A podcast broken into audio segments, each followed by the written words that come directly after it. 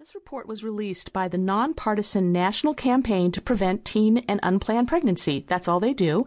They just were like, we're going to be wonky. We want to know how to prevent unplanned pregnancies. That's all we want to know. And we're just going to see all the methods and then we're going to measure them. And we're going to measure them without uh, caring how it works out. We're just going to tell you the truth. Now, the reason why this report has such big stakes is right now. I mean, you know how this administration has promoted this crap. It's like the biggest barrel of money for nothing you ever heard of. Right now, there's a bill for $141 million in assistance for community based abstinence only sex education programs. And in the past, we've had plenty of schools all over the country who can't even get funds to teach health classes unless they agree to abstinence education.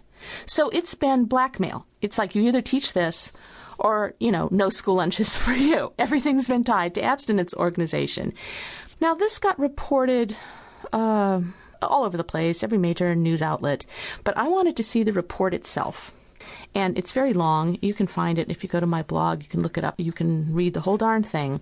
But I thought the summary kind of said it all. It says several potential mediators of teen sexual abstinence commonly addressed by the abstinence program curricula are found to have no association with sexual abstinence three to five years later. Now, do you understand what that means? The stuff that they've been promoting, none of it worked at all. Just end of story.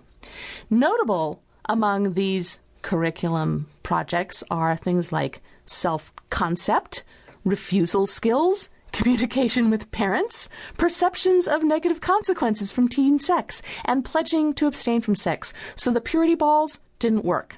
Telling people you're going to get AIDS and die and you're going to get knocked up and your life is going to be horrible mm, didn't work. Teaching them, having them do a little play acting where they go, No, Jeff, I'm not ready for that. Mm, didn't work. Uh, self esteem. Gosh, you're a beautiful girl, Marjorie. You should believe in yourself. You could be president one day. Eh, didn't work. Communicating with parents.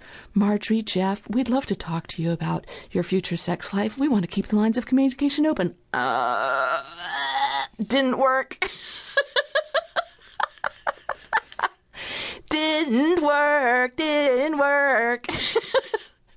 the only thing that worked, and I know this is going to come as a big surprise to all the human beings out there, is that when young people are really young, among their peers, they don't think it's cool to have sex and they don't want to have sex because they're scared of having sex. So among the 11 and 12 year olds, hardly anyone was having sex because it, you're like, no one wanted to, man. And like, ooh, you're going to have sex. Ooh, you're gross. Ugh. Like, in, among themselves, with no adults present, there was a peer sense that it was uncool or unimportant to have sex.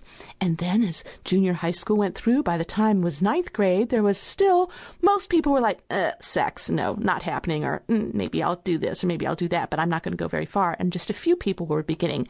However, by high school, things really start changing. Early college years, things keep on changing, and the notion that you can keep everyone acting 10 years old falls apart you can always count on the 10 year olds to advocate among themselves for not having sex because they're 10. You don't even have to help them along. They just do it all by themselves because they're not ready. And the 18 year olds, they are ready. And so they're going to talk about it and their peer consciousness is going to change.